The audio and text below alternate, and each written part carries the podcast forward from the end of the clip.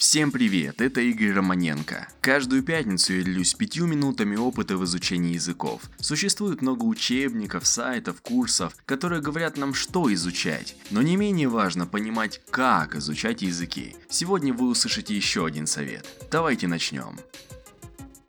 Занимайся каждый день. Если вы хотите улучшить свои языковые навыки, то готовьте сделать это регулярно. Это не значит, что нужно заниматься часами, забыть о работе, семье и всех своих делах. Потратьте 5 минут по дороге на работу, послушайте подкаст или посмотрите видео за завтраком. Наш мозг учится намного быстрее при регулярной работе. Потратить 4 часа раз в неделю или 30 минут каждый день.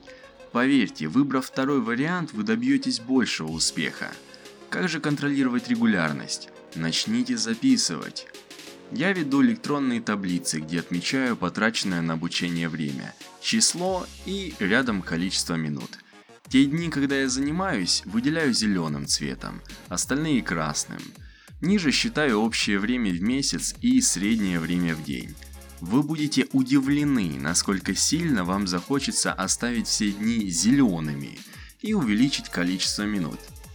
Поставьте себе цель. Я хочу в конце месяца иметь среднее время занятия 20 минут и минимум 25 клеточек из 30 зелеными. Идите к своей цели и придумайте себе награду для успеха и наказание в случае неудачи. Каждый день кажется таким несущественным, какие-то жалкие 20 минут. Но это не так. 20 минут сложатся через месяц в 10 часов, а через год в 120. Через месяц, если начать с нуля, вы сможете рассказать о себе и немного о своем дне, поинтересоваться о самочувствии собеседника и обсудить погоду. Через год вы не сможете поверить, что когда-то не знали этого языка. Он прочно войдет в вашу жизнь. Новые друзья, новый культурный опыт, повышение на работе, тренировка мозга и еще много чего. Все это за несколько минут в день.